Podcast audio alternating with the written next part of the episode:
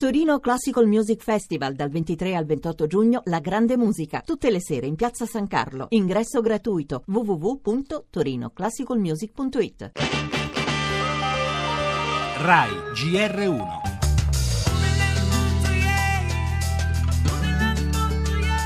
Chi rimane due giorni e riparte o la mattina successiva riparte, chi invece rimane qualche giorno in più.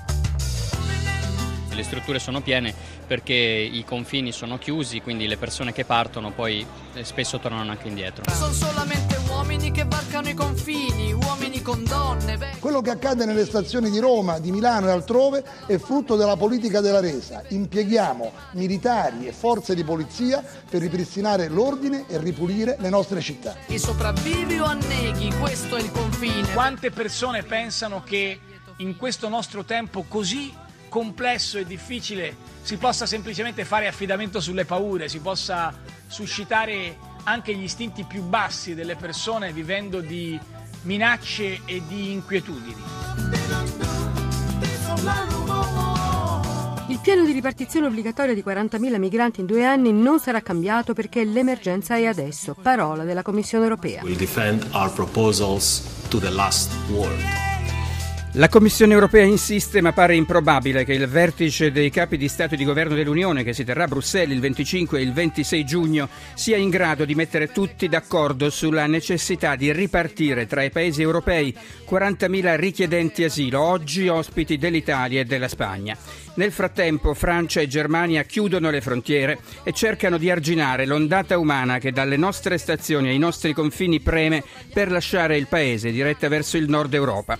Gli accampamenti di Milano e Roma, dove si prodigano in queste ore persone come Fabio Pasiani della cooperativa Arca, che abbiamo ascoltato all'inizio della copertina, i disagi avvertiti dai cittadini, spesso esasperati dal degrado, stanno alimentando in queste ore il dibattito politico, che è alla difficile ricerca dell'equilibrio tra le esigenze della sicurezza e quelle dell'accoglienza.